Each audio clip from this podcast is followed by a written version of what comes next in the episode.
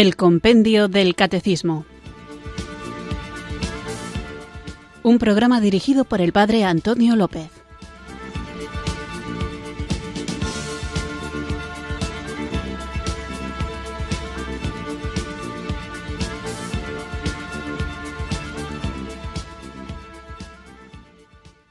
Muy buenas tardes, queridos oyentes de Radio María. Recibido un cariñoso saludo desde Irurzun, en Navarra, quienes sintonizáis una tarde más esta radio que cambia vidas, esta emisora de la Virgen, Radio María, para escuchar el programa El Compendio del Catecismo, nuestro espacio diario de formación católica en el que tratamos de conocer la fe que queremos vivir, compartir y defender. Estamos tratando el tema de los mandamientos y vamos llegando ya al final de este apartado. Y ya pronto, en el siguiente programa, comenzaremos con los mandamientos uno a uno. Quizá la frase que más hemos repetido durante estos programas referidos a los mandamientos en general es la del capítulo 5 de San Mateo, en el versículo 17, donde Jesús dice: «No penséis que he venido a abolir la ley o los profetas. No he venido a abolirlos, sino a darles su plenitud. En verdad os digo que mientras no pasen el cielo y la tierra, la ley no pasará ni la más pequeña letra o trazo hasta que todo se cumpla. Así, el que quebrante uno solo de estos mandamientos, incluso de los más pequeños, y lo enseñe así a los hombres, será el más pequeño en el reino de los cielos. Por el contrario, el que los cumpla y enseñe, ese será grande en el reino de los cielos». Dios no puede contradecirse a sí mismo, y todo el que piense que puede cambiar la ley de Dios se encontrará en un grave error y en un gran peligro. Los mandamientos de Dios son un enorme regalo para la humanidad. Nos traen a la memoria la presencia de Dios. Nosotros somos los receptores y no nos corresponde hacer arbitrariamente todo tal y como nos plazca. Los caminos equivocados llevan a destinos desdichados. En este tiempo es una tentación desviarse de Dios y de sus mandamientos y vivir uno mismo como si Él tuviera la capacidad de decidir qué es lo correcto. Sin embargo, quien así actúa extingue el verdadero amor a Jesús, y Él mismo nos enseña que quienes lo aman guardan sus mandamientos. Evangelio de San Juan, capítulo 14, versículo 21, y primera carta de Juan, capítulo 2, versículo 3. San Pablo, en la carta a los Gálatas, nos habla de la ley como un pedagogo hasta la venida de Cristo. En su anuncio, San Pablo no se cansa de señalar una y otra vez que con la nueva alianza se inaugura una nueva etapa más importante y más grande que la anterior. Gracias a la venida del Hijo de Dios, a través de la muerte y resurrección de Jesús, habita ahora en el mundo una gracia que supera la gloria de la antigua alianza. El Redentor vino y cargó sobre sí mismo el yugo de la ley. Él mismo cumplió la ley de la forma más perfecta, dio su vida como sacrificio expiatorio por todos los pecados y nos ofrece el perdón de las culpas. Así, una nueva realidad entra en este mundo que cala aún más profundamente por la resurrección de Jesús y el descenso del Espíritu Santo. Con esta gracia de la venida de Jesús al mundo, no solo somos capaces de cumplir los mandamientos, sino que, además, estamos llamados a comprenderlos en su sentido más profundo. Recordemos, por ejemplo, que Jesús nos deja claro que no solamente se atenta contra el mandamiento de Dios al cometer adulterio concretamente, sino que todo el que mira a una mujer deseándola ya ha cometido adulterio en su corazón. Vemos aquí que se desglosa aún más finamente no ya el mandamiento, sino el sentido del mandamiento. Entonces, la venida del Hijo de Dios al mundo y el amor misericordioso con que viene a nuestro encuentro no significa de ningún modo que los mandamientos de Dios ya no sean tan importantes, ni mucho menos, como algunos piensan, que estén obsoletos. Antes bien, podemos descubrir aún más su sabiduría para alabar a Dios. Por ejemplo, si la palabra del Señor y la doctrina de la Iglesia nos dicen que la homosexualidad practicada es un grave pecado y que las personas con esta tendencia están llamadas a la conversión y que deben procurar vivir en castidad, esto no es nada despiadado ni una falta de misericordia, aunque en el tiempo actual no se quiera aceptar e incluso, desafortunadamente, dentro de la Iglesia haya corrientes que pretendan adaptarse a la mentalidad del mundo en este aspecto. Pero hace parte del verdadero amor aferrarse a la verdad.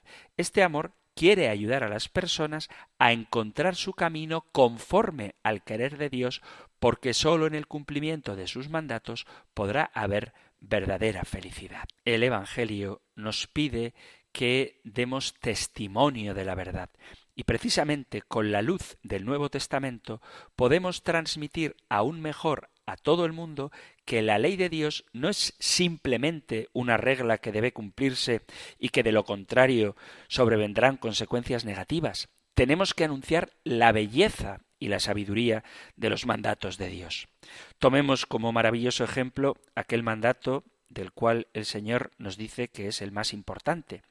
Un doctor de la ley le preguntó para tentarle: «Maestro, ¿cuál es el mandamiento principal de la ley?». Él respondió: «Amarás al Señor tu Dios con todo tu corazón, con toda tu alma y con toda tu mente. Este es el primer mandamiento. Yo soy Yahvé, tu Dios. No habrá para ti otros dioses delante de mí».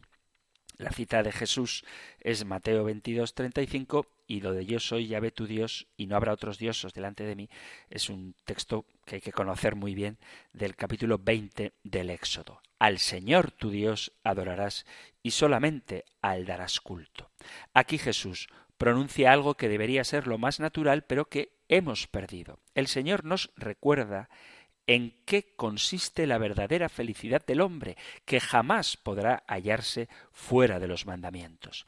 Poner en práctica estas palabras de Jesús es el sentido de nuestra existencia. Nunca podremos alabar lo suficiente a Dios por ello. En efecto, al amar a Dios, encontramos nuestra identidad más profunda y nuestro eterno hogar, y Dios puede atraer a su Hijo hacia sí y llenarlo consigo mismo.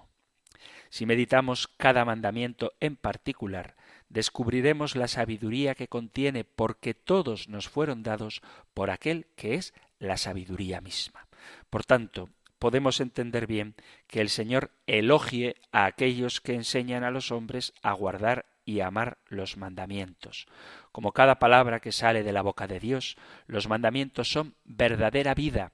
Anunciarlos y enseñarlos a las personas significa, por tanto, transmitir verdadera vida. Por eso es importante que conozcamos no solo los mandamientos, que los sepamos de memoria, sino que conozcamos su sentido más profundo. Para que nos haga vivirlos y comprenderlos, comencemos nuestro programa invocando juntos el don del Espíritu Santo.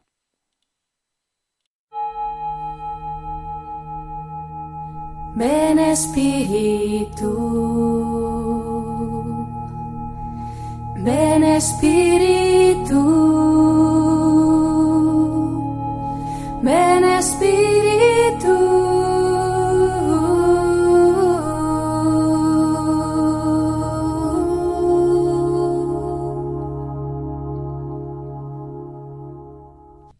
Padre bueno, tú siempre buscas mi bien y solo mi bien. Tú quieres mi salvación eterna. Me hiciste para vivir en intimidad contigo, en el tiempo y en la eternidad. ¿Qué más puedo desear? Gracias, Padre. No me impones un destino. Me hiciste libre y quieres que yo elija. Pero a veces preferiría no tener que elegir. Temo equivocarme. Tú conoces mi debilidad. Tú sabes cómo a veces me confundo. Se me nubla la mente y no sé qué camino tomar. No siempre es fácil saber qué es lo que tú quieres, qué es lo que más me conviene. No quiero contristarte, no quiero hacer daño a las personas. Solo quiero agradarte, hacer el bien y alcanzar la vida eterna. Quiero obedecerte porque quiero agradarte. Quiero lo que tú quieras porque te quiero. Y si hago lo que tú quieres, me irá siempre bien. Quien hace tu voluntad se salva. Padre nuestro, hágase tu voluntad. Tú amas a los que cumplen tus mandamientos. Quien hace la voluntad de mi Padre que está en los cielos, ese es mi hermano y mi hermana. Tu voluntad es que cumpla tus mandamientos. Se dice fácil, pero en las circunstancias concretas de la vida no es tan sencillo y no siempre sé cuál es tu voluntad. Cuando tengo delante el bien y el mal, es fácil distinguir, pero a veces tengo que elegir entre dos bienes. Por eso ahora, como Jesús en Getsemaní, me abandono en tus brazos con absoluta confianza y te digo, no se haga mi voluntad sino la tuya. Que se haga tu voluntad en mí, me guste o no me guste, sé que obedecerte será lo mejor para mí. Padre Santo, hágase tu voluntad. Hágase tu voluntad en la tierra como en el cielo, que en la tierra reine la paz como en el cielo. Bendigan al Señor todos sus ángeles, los fuertes guerreros que cumplen sus órdenes, apenas oyen la voz de su palabra. Bendigan al Señor todos sus ejércitos, sus servidores, los que cumplen su voluntad. Así como los ángeles te obedecen, que así también yo. Que así como ellos ven con claridad el modo de agradarte, como ellos hacen el bien sin que ninguna miseria les desvíe, que así también yo te obedezca y te bendiga. Padre nuestro, hágase tu voluntad en la tierra como en el cielo.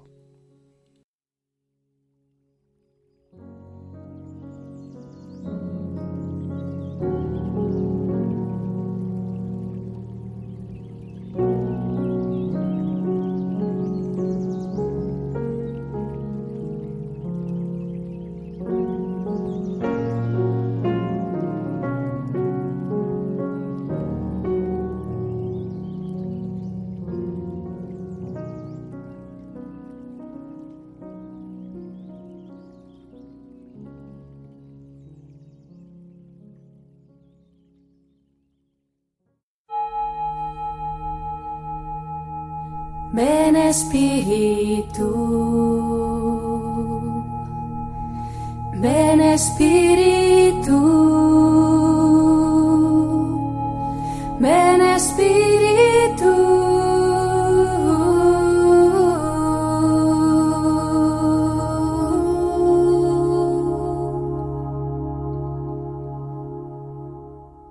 después de haber invocado juntos el don del Espíritu Santo, vamos allá con nuestro programa de hoy en el que tratamos la última de las preguntas referidas a la introducción que hace el Compendio del Catecismo en esta segunda sección de la tercera parte referida a los 10 mandamientos, donde hemos hablado de ellos en general.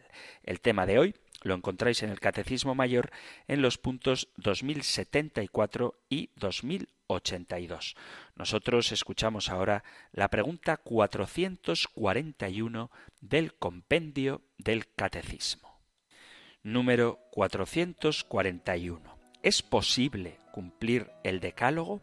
Sí, es posible cumplir el decálogo porque Cristo, sin el cual nada podemos hacer, nos hace capaces de ello con el don del Espíritu Santo y de la gracia.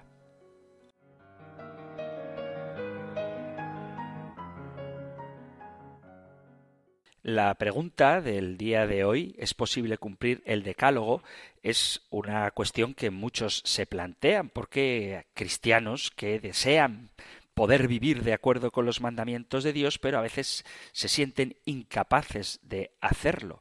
En esas mentalidades, guardar los mandamientos de Dios es una meta inalcanzable, pero esta prescripción está basada en una tergiversación de la naturaleza y del propósito del decálogo. Estos mandamientos pueden ser obedecidos, al menos según la letra de la ley, por personas comunes y corrientes, aun cuando no hayan recibido el Espíritu de Dios. Por ejemplo, cualquier ser humano es capaz de no adorar un ídolo, o de tratar a sus padres con respeto, o de no cometer homicidio, adulterio o no robar. Esta es la clase de obediencia que Dios esperaba en la antigua Israel y la que ahora espera cuando uno se arrepiente, incluso antes de ser bautizado y recibir el Espíritu Santo. Pero desde el principio Dios quiere más de nosotros, está más interesado en lo que sale del corazón y si lo que hay en él se demuestra con nuestras acciones. En el corazón y en la mente que Dios desea escribir toda la intención y el significado de sus leyes. Jesús habló de esto en la parábola a propósito de un siervo que hacía tan solo lo que su amo le decía. Lo podemos leer en el Evangelio de San Lucas, capítulo 17, versículo 7. Dice: ¿Quién de vosotros tiene un siervo arando o pastoreando y cuando regresa del campo le dice: pasa al momento y ponte a la mesa? ¿No le dirá más bien: prepárame algo para cenar y cíñete para servirme hasta que haya comido y bebido, y después comerás y beberás tú? Les plantea esta pregunta a sus discípulos: ¿acaso el amo da gracias al siervo porque hizo lo que se le había mandado? Pienso que no. Así también vosotros, cuando hayáis hecho todo lo que os ha sido mandado, decid: siervos inútiles somos, pues hemos hecho lo que teníamos que hacer. Jesús señaló que hay un grado mayor de justicia que va más allá de los requisitos escritos en el decálogo, en los 10 mandamientos. Se trata del espíritu o de la intención de la ley que va más allá de la simple letra de la ley.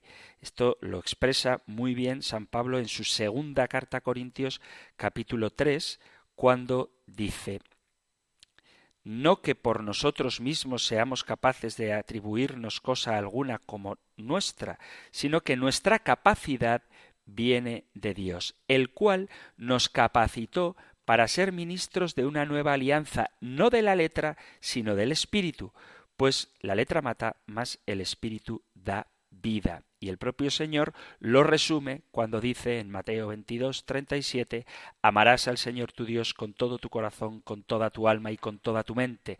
Este es el primer y gran mandamiento, y el segundo es semejante: amarás a tu prójimo como a ti mismo. De estos 2 mandamientos depende toda la ley y los profetas. Estos 2 grandes mandamientos resumen la verdadera justicia que Dios está creando en sus hijos. Este grado de amor por Dios y por nuestro prójimo excede lo que cualquier persona es capaz de sentir y de expresar sin la ayuda que Dios ofrece por medio de la gracia, por medio del poder del Espíritu Santo. Es un grado de amor que está en directa oposición a las tendencias egoístas de nuestra naturaleza puramente carnal. Dice el apóstol Santiago en el capítulo 1 de su carta, en el versículo 13, Santiago 1, 13, ninguno, cuando sea probado, diga: es Dios quien me prueba, porque Dios ni es probado por el mal ni prueba a nadie, sino que cada uno es probado por su propia concupiscencia que le arrastra y le seduce. Después la concupiscencia, cuando se ha concebido, da a luz el pecado, y el pecado, una vez consumado, engendra la muerte. Y en el capítulo 4 de Santiago dice: ¿de dónde proceden las guerras y las contiendas entre vosotros? ¿No es de vuestras pasiones que luchan en vuestros miembros? Codiciáis y no poseéis, matáis, envidiáis y no podéis conseguir, combatís y hacéis la guerra, no tenéis porque no pedís, pedís y no recibís porque pedís mal, con la intención de malgastarlo en vuestras pasiones. Por lo tanto, si pedimos bien, el Señor nos da la fuerza para poder cumplir con sus mandatos. Y para recibir el Espíritu de Dios, cada uno de nosotros debe reconocer primero que ha transgredido los mandamientos y que tenemos que luchar por cumplirlos. ¿Cuáles son entonces los pasos básicos del arrepentimiento verdadero que Dios requiere y que nos capacita para recibir su gracia? Pues primero debemos reconocer que los mandamientos del Señor son de naturaleza espiritual y que, como dice San Pablo en la carta a los Romanos, son santos, justos y buenos. Debemos reconocer además que Dios no va a establecer una relación eterna con alguien que persiste en transgredir deliberadamente su ley. Necesitamos reconocer y confesar que sus leyes son maravillosas y eternas, así que el primer acto es decidir voluntariamente, tener el deseo de obedecer los mandamientos de Dios como el único fundamento aceptable para establecer una relación correcta con Él, con Jesucristo y con el prójimo. Por eso dice Jesús en el Evangelio de San Mateo, en el capítulo 19, versículo 16, en esto se le acercó uno y le preguntó qué he de hacer de bueno para conseguir la vida eterna. Él le dijo, ¿por qué me preguntas qué es bueno? Uno solo es bueno, pero si quieres entrar en la vida, guarda los mandamientos. Lo mismo podemos leer en el Evangelio de San Lucas en el capítulo 6, versículo 46, cuando dice el Señor, ¿por qué me llamas Señor, Señor, y no hacéis lo que yo os digo? Entonces, lo primero que tenemos que hacer para cumplir los mandamientos es desear cumplirlos, entender que son el camino que nos lleva a la vida. Después, aceptando a Jesucristo y recibiendo la gracia del bautismo, poder obtener el Espíritu Santo. Y con el Espíritu Santo somos capaces de hacer aquello que nuestra naturaleza no logra. Dice Hechos de los Apóstoles, capítulo 2, versículo 37, al oír esto se compungieron de corazón y dijeron a Pedro y a los otros apóstoles, varones, ¿qué haremos? Pedro les dijo, arrepentíos y bautícese cada uno de vosotros en nombre de Jesús para el perdón de los pecados y recibiréis el Espíritu Santo. Cuando esto ocurre, con un verdadero entendimiento espiritual, sabiendo lo que supone el bautismo, recibiéndolo con sinceridad, comienza a desarrollarse un grado nuevo de justicia. Y esta es la clase de justicia que Dios quiere que desarrollemos en nuestra vida con la ayuda que nos ofrece por medio del Espíritu Santo. Y lo dice San Pablo en la carta a los Filipenses, capítulo 2, versículo a partir del 12. Así pues, queridos míos, de la misma manera que habéis obedecido siempre, no sólo cuando estaba presente, sino mucho más ahora que estoy ausente, trabajad con temor y temblor por vuestra propia salvación, pues Dios es quien obra en vosotros el querer y el obrar como bien le parece. Hacedlo todo sin murmuraciones ni discusiones, para que seáis irreprochables e inocentes, hijos de Dios sin tacha, en medio de una generación tortuosa y perversa, en medio de la cual brilláis como antorchas en el mundo, presentándole la palabra de vida para orgullo mío en el día de Cristo, y que no habré corrido ni me habré fatigado en vano. De esta forma, Dios eleva la relación que tenemos con Él por medio de Jesucristo, de una simple obediencia a la letra de la ley, a un amor profundo por Él y su camino de vida, y también un amor profundo por nuestro prójimo. La historia de la humanidad pone de manifiesto que este tipo de justicia nunca puede ser obtenido por el mero esfuerzo del hombre, pero si aceptamos a Jesucristo y nos arrepentimos dejando de lado nuestro egoísmo que nos lleva a pecar, rindiendo nuestra vida incondicionalmente al Padre Celestial, podremos aceptar el sacrificio de Cristo por nuestros pecados, recibir el perdón y la fuerza del Espíritu Santo, porque Dios nos promete algo maravilloso que nos hace capaces de cumplir con su voluntad. Lo hace a través del apóstol Pedro en su segunda carta, en el capítulo 1, versículo 4, donde dice, leo un poco antes, pues su divino poder nos ha concedido cuanto se refiere a la vida y a la piedad, mediante el conocimiento perfecto que nos ha llamado por su propia gloria y virtud, por medio de las cuales nos han sido concedidas las preciosas y sublimes promesas, para que por ellas os hicierais partícipes de la naturaleza divina, huyendo de la corrupción que hay en el mundo por la concupiscencia. Por esta misma razón, poned el mayor empeño en añadir a vuestra fe la virtud, a la virtud el conocimiento, al conocimiento la templanza a la tenacidad a la piedad el amor fraterno, al amor fraterno la caridad, pues si tenéis estas cosas y las tenéis en abundancias, no os dejarán vacíos ni inactivos ni estériles para el conocimiento perfecto de nuestro Señor Jesucristo. Pero Es importante subrayar que, versículo 3, capítulo 1, segunda carta de Pedro, que su divino poder nos ha concedido cuanto se refiere a la vida y a la piedad. Vamos a hacer una breve pausa musical y continuamos hablando de si es posible cumplir el decálogo. La respuesta es que sí, pero con Cristo, porque sin Él nada podemos hacer.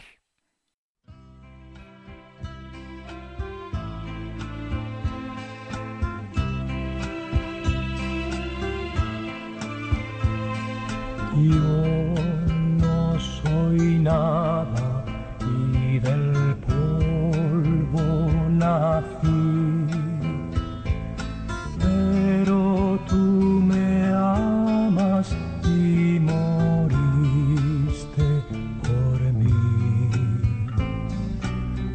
Ante la cruz solo puedo exclamar: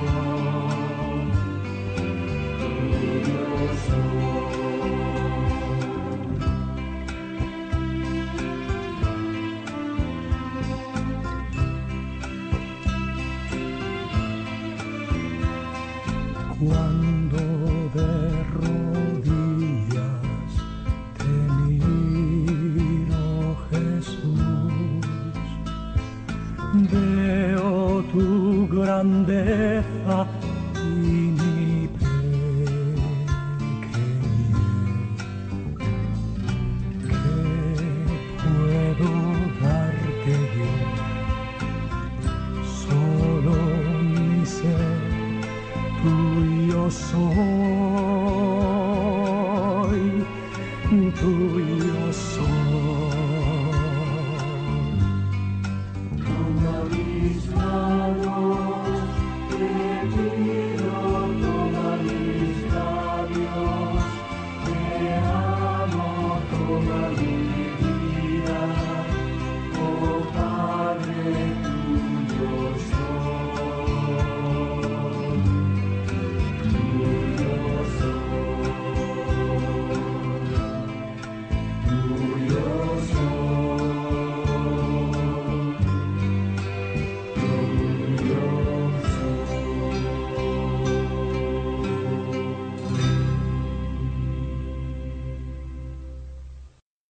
Estás en Radio María escuchando el programa El Compendio del Catecismo, nuestro espacio diario de formación católica que puedes escuchar, sintonizar aquí en la emisora de la Virgen de lunes a viernes de 4 a 5 de la tarde, una hora antes si nos sintonizas desde las Islas Canarias. Y hoy estamos preguntándonos si es posible cumplir con el decálogo. Hay quien piensa que cumpliendo con los 10 mandamientos de la ley de Dios uno se salva. Y en principio, y prescindiendo de otras consideraciones muy importantes a este respecto, esto podría ser así y lo es siempre y cuando se tenga en cuenta algún aspecto que no hay que dejar de considerar.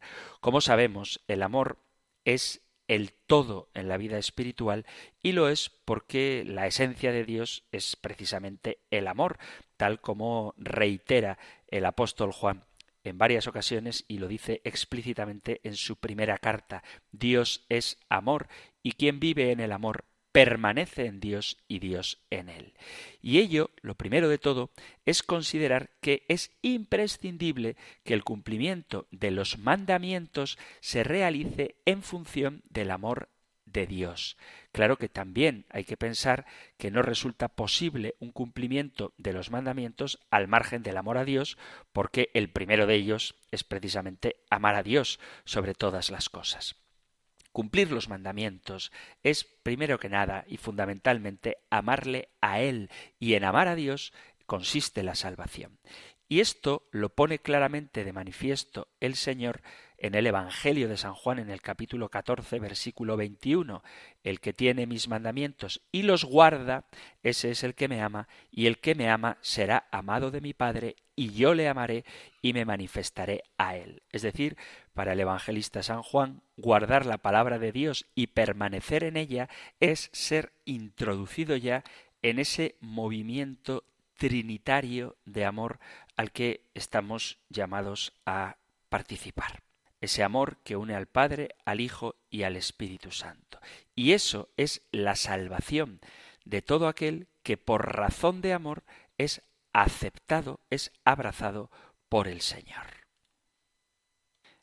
Pero hay que considerar que para cumplir los mandamientos solos no podemos con nuestras fuerzas, no podemos, es imposible, nos hace falta la ayuda del Señor, es decir, la gracia divina. Por lo tanto, tenemos que ver la necesidad de la gracia, porque sin ella no somos nada ni podemos hacer nada en orden a la salvación de nuestras almas. Lo dice Jesús de una forma muy clara en el capítulo 15 del Evangelio de San Juan. Yo soy la vid, vosotros los sarmientos, el que permanece en mí y yo en él, ese da mucho fruto, porque sin mí no podéis hacer nada. El que no permanece en mí es echado fuera como el sarmiento y se seca, y los amontonan y los arrojan al fuego para que ardan. Esto dice San Juan, y San Mateo dice, Evangelio capítulo 19, versículo 23 de San Mateo, y dijo Jesús a sus discípulos, en verdad os digo, que difícilmente entra un rico en el reino de los cielos. De nuevo os digo, es más fácil que un camello entre por el ojo de una aguja que entre un rico en el reino de los cielos. Oyendo esto, los discípulos se quedaron estupefactos y dijeron, ¿quién pues podrá salvarse? Mirándolos, Jesús les dijo, para los hombres imposible, mas para Dios todo es posible. Estos dos textos son muy claros. Necesitamos la ayuda divina para salvarnos, y esa ayuda divina es imprescindible para poder cumplir con los mandamientos. Cumplir los mandamientos de la ley de Dios es prácticamente imposible sin la ayuda divina, y esa ayuda divina es la gracia sobrenatural. El ser humano puede realizar dos tipos de actos en relación con su naturaleza. Pueden ser de carácter natural o de carácter sobrenatural. La pregunta que nos podemos formular es la de saber si la gracia divina es necesaria para ambas clases de actos. Y hay que responder afirmativamente, si bien, tal como algunos teólogos distinguen en distintos grados y medida. En los primeros siglos, concretamente allá por el siglo V, ya hemos hablado más de una vez de esta herejía, surgió un señor que se llamaba Pelagio y que lo que afirmaba era que es suficiente la fuerza natural para alcanzar la vida eterna, es decir, negaba la necesidad de la gracia divina para alcanzar la salvación, porque según él bastaba solo con el esfuerzo personal, lo cual está en clarísima contradicción con estos textos evangélicos que acabamos de citar. Una vez que nació la herejía pelagiana, esta fue condenada en muchos concilios y los padres de la Iglesia, especialmente San Agustín, lucharon esforzadamente contra ella.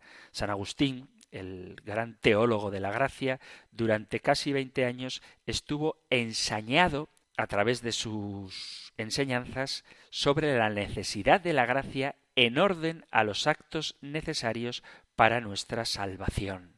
Él, que experimentó en primera persona la fuerza del pecado, gozó también de la experiencia transformadora de la gracia de una manera muy especial. Por eso combatió con mucha fuerza el pelagianismo. Con respecto a los actos puramente naturales, cualquier hombre, sin gracia alguna, puede realizar algunos actos naturalmente honestos. Son actos ejecutados por personas carentes de gracia, esto es, sin ningún auxilio debido a su naturaleza. Y esto se puede obrar con las solas fuerzas naturales. Así pues, carece no de la gracia habitual, y de la gracia de la fe, sino también de cualquier gracia actual, de donde sus obras buenas no le conducen a la salvación porque son puramente naturales, conforme ciertamente a la naturaleza racional en cuanto tal, pero son estériles en orden a la vida eterna.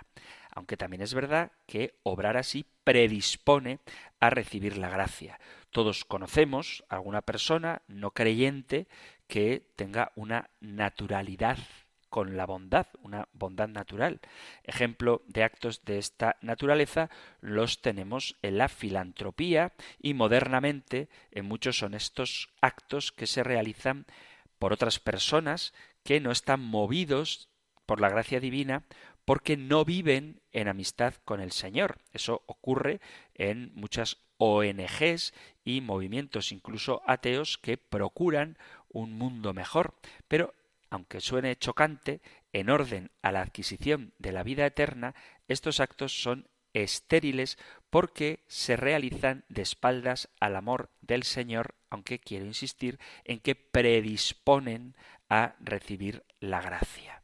No voy ahora a profundizar en el tema de la gracia y de la necesidad que tenemos de ella, ni tampoco voy a volver a hablar de los errores y de las herejías que se han dado sobre este tema a lo largo de la historia, sobre todo por parte de los protestantes, porque ya hemos tocado este tema. Os remito al Compendio del Catecismo, al apartado que habla de la gracia y la justificación y que lo podéis encontrar en los puntos desde el 422 hasta el 428. Donde hablábamos de qué es la justificación, qué es la gracia, de los tipos de gracia que hay, de la relación entre la gracia y la libertad, de lo que significa para un cristiano bien entendido el mérito.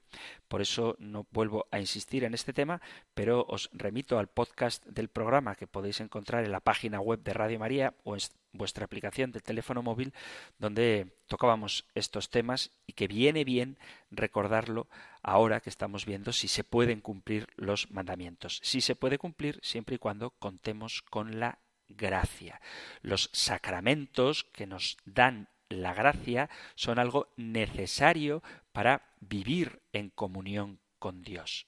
Los sacramentos, que los hemos definido como signos sensibles instituidos por Jesucristo para significar y producir la gracia santificante en que los recibe dignamente, nos muestra que esta definición tiene partes que conviene analizar.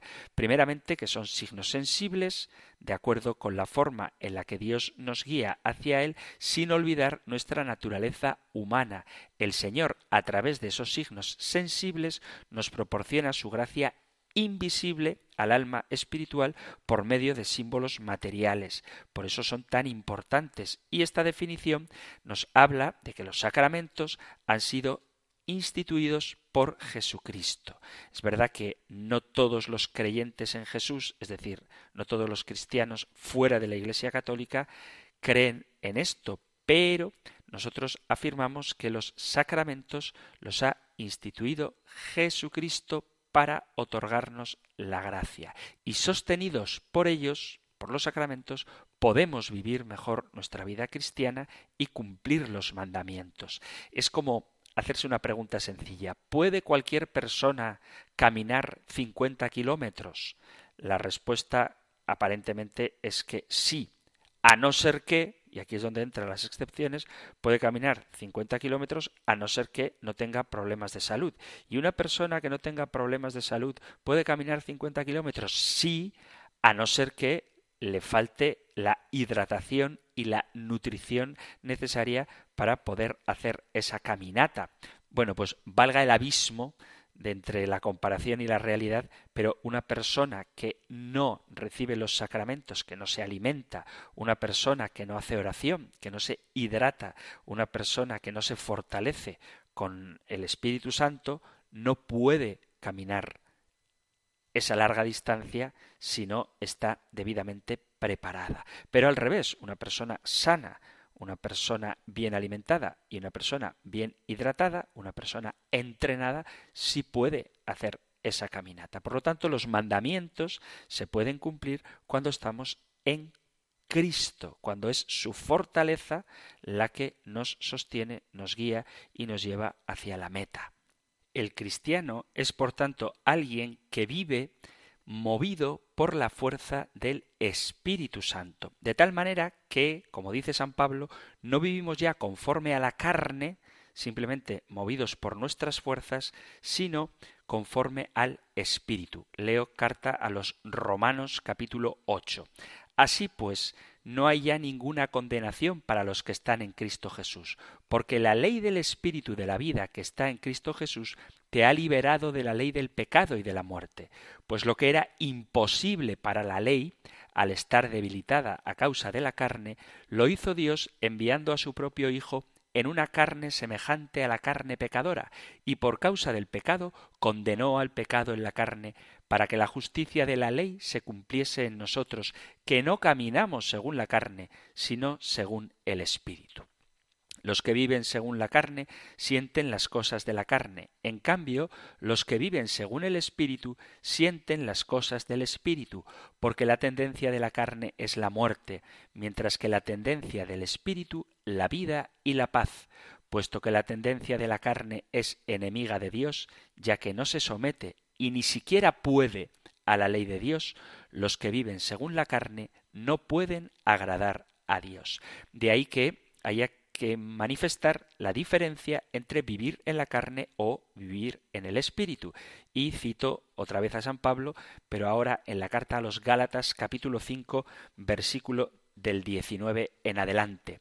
Y manifiestas son las obras de la carne, que son adulterio, fornicación, inmundicia, lascivia, idolatría, hechicerías, enemistades, pleitos, celos, iras, contiendas, disensiones, herejías, envidias, homicidios, borracheras, orgías y cosas semejantes a estas, acerca de las cuales os amonesto, como ya os lo he dicho antes, que los que practican tales cosas no heredarán el reino de Dios. Mas el fruto del Espíritu es amor, gozo, paz, paciencia, benignidad, bondad, fe, mansedumbre, templanza. Contra tales cosas no hay ley, pero los que son de Cristo han crucificado la carne con sus pasiones y deseos. Si vivimos por el Espíritu, andemos también por el Espíritu. Por eso no podemos creer que han de salvarse quienes viven una vida en la carne y no según el Espíritu, tal y como ya advierte el apóstol Juan en su primera carta, primera de Juan, capítulo 3, versículo a partir del 7. Dice: «Hijitos, nadie os engañe. El que hace justicia es justo como él es justo. El que practica el pecado es del diablo, porque el diablo peca desde el principio». Para esto apareció el Hijo de Dios, para deshacer las obras del diablo. Todo aquel que es nacido de Dios no practica el pecado, porque la simiente de Dios permanece en él y no puede pecar porque es nacido de Dios. Y dice también el apóstol Juan que quien ama a Dios guarda sus mandamientos. Primera de Juan, capítulo 2, versículo 3. En esto sabemos que nosotros le conocemos, si guardamos sus mandamientos. El que dice yo le conozco y no guarda sus mandamientos, ese tal es un mentiroso y la verdad no está en él. Pues este es el amor de Dios, que guardamos sus mandamientos y sus mandamientos no son gravosos. Primera de Juan, capítulo 5, versículo 3. Y en la segunda de Juan, en el versículo 6, dice: «Y este es el amor, que andemos según sus mandamientos». Tenemos que guardar los mandamientos, pero no solo cumplir los mandamientos, sino vivirlos según el Espíritu en el que estos mandamientos son escritos, teniendo clara cuál es la intención que ellos encierran. Dice la segunda carta de Juan, capítulo 1, versículo 9, «Cualquiera que se extravía y no persevera en la doctrina de Cristo, no tiene a Dios. El que persevera en la doctrina de Cristo, ese sí tiene al Padre y al Hijo. Si alguno viene a vosotros y no trae esta doctrina, no lo recibáis en casa, ni le digáis bienvenido, porque el que le dice bienvenido participa en sus malas obras». Esto es lo que Cristo nos enseña, que no basta con llamarle Señor, Señor, sino que hay que aceptar su señorío absoluto en nuestras vidas. ¿Por qué me llamáis Señor, Señor, y no hacéis lo que yo os digo? Todo el que viene a mí escucha mis palabras y las pone en práctica. Os voy a decir a quién se parece. A uno que edificó una casa, cavó, ahondó y puso los cimientos sobre roca. Vino una crecida, arremetió el río contra aquella casa y no pudo derribarla porque estaba sólidamente construida. El que escucha y no pone en práctica se parece a uno que edificó la casa sobre tierra sin cimiento. Arremetió contra ella el río y enseguida se derrumbó desplomándose. Y fue grande la ruina de aquella casa. Es una cita de Lucas capítulo 6, versículo 46. Pero insisto en que la exigencia del Señor va más allá del cumplimiento formal de ciertos mandamientos. Cristo no nos pide que cumplamos los mandamientos simplemente de forma externa, porque el Espíritu Santo nos capacita para vivirlos de manera plena. Dice el Evangelio de San Marcos, capítulo 10, leo la versión de San Marcos porque la de San Mateo 19 la hemos citado mucho. Al salir él para seguir su camino, vino uno corriendo e hincando la rodilla delante de él le preguntó: Maestro bueno, ¿qué haré para heredar la vida eterna? Jesús le dijo: ¿Por qué me llamas bueno? Ninguno hay bueno sino solo uno, Dios. Los mandamientos ya los conoces: no adulteres, no mates, no hurtes, no digas falso testimonio, no defraudes, honra a tu padre y a tu madre. Él entonces respondiendo le dijo: Maestro, todo esto lo he guardado desde mi juventud. Entonces Jesús mirándole le amó y le dijo: Una cosa te falta, anda, vende todo lo que tienes y dalo a los pobres y tendrás un tesoro en el cielo, y ven, sígueme, tomando tu cruz. Pero él, afligido por esta palabra, se fue triste porque tenía muchas posesiones. Cristo, mirándole, le amó.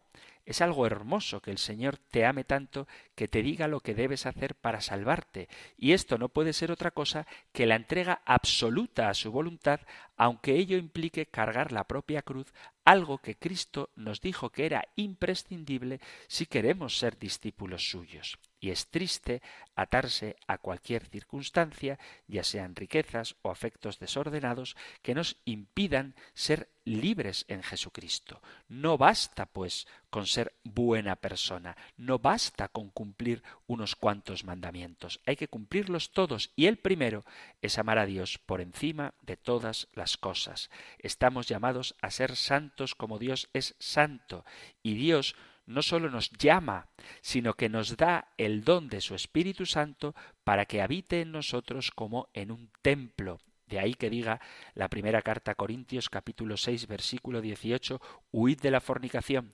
Cualquier otro pecado que el hombre cometa está fuera del cuerpo, mas el que fornica contra su propio cuerpo peca. ¿O ignoráis que vuestro cuerpo es templo del Espíritu Santo, el cual está en vosotros, el cual tenéis de Dios, y que no sois vuestros, porque habéis sido comprados por precio?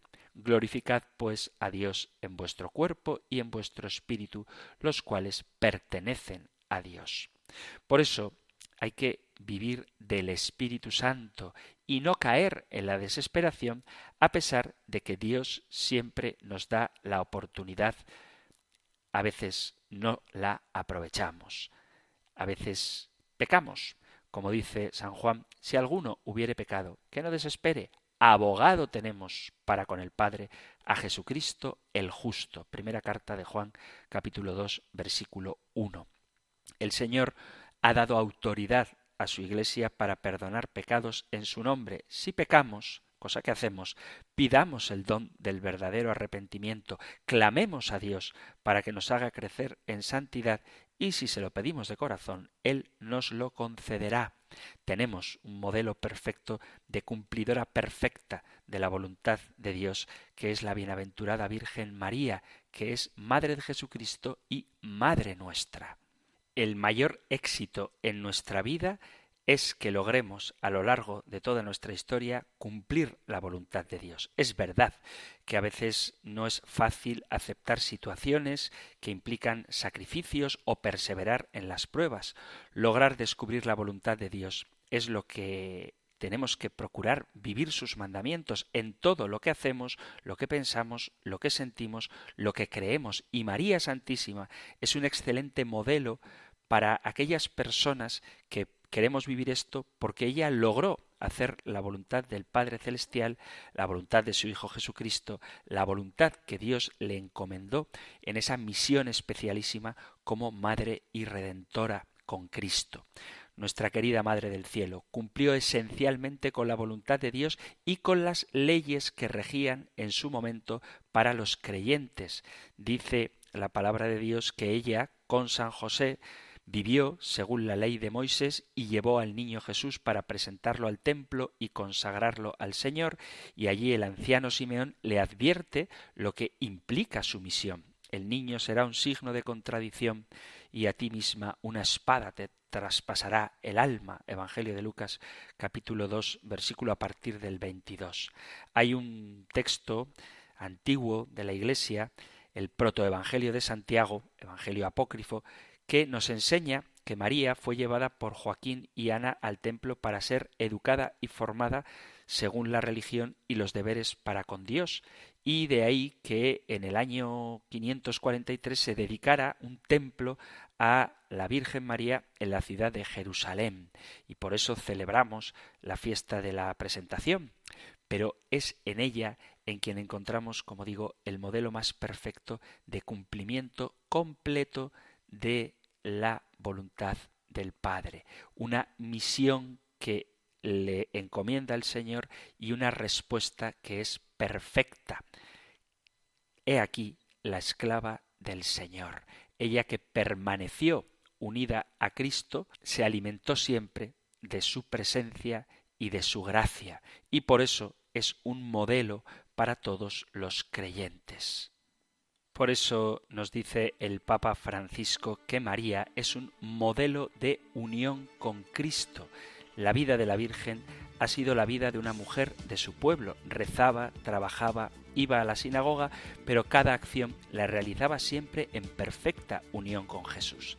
Esta unión alcanza su culmen en el Calvario. Aquí María se une al Hijo en el martirio del corazón y en la ofrenda de la vida al Padre para la salvación de la humanidad. La Virgen abraza y hace suyo el dolor del Hijo y acepta con él la voluntad del Padre, en aquella obediencia que produce fruto, que da la verdadera victoria sobre el mal y la muerte. Es muy hermosa esta realidad que María nos enseña, estar siempre unidos a Jesús. Podemos preguntarnos, ¿nos acordamos de Jesús solo cuando algo va mal y tenemos necesidad? ¿O tenemos una relación constante, una profunda amistad, incluso cuando se trata de seguirlo en el camino de la cruz? Solo unidos a Jesucristo, solo movidos por su Espíritu, podemos cumplir con los mandamientos, y sin Él no podemos hacer nada.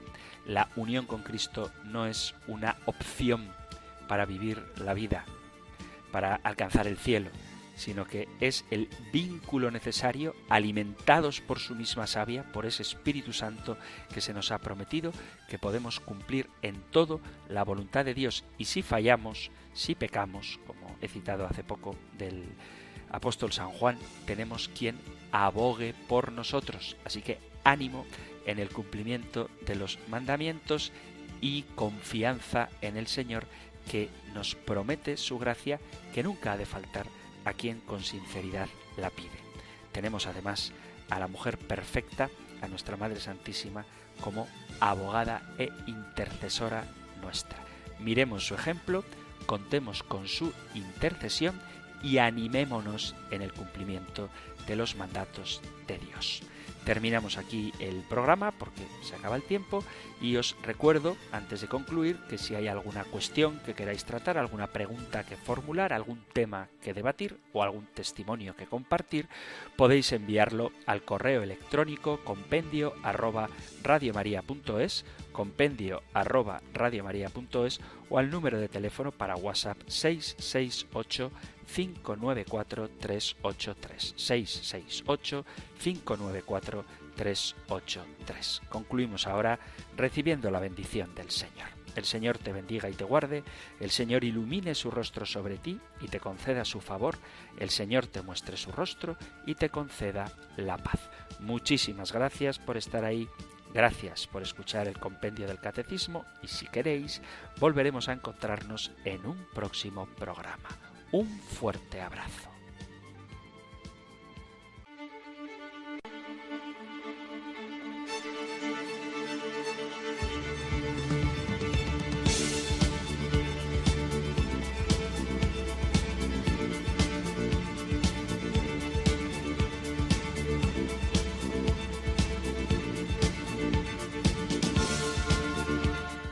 El Compendio del Catecismo.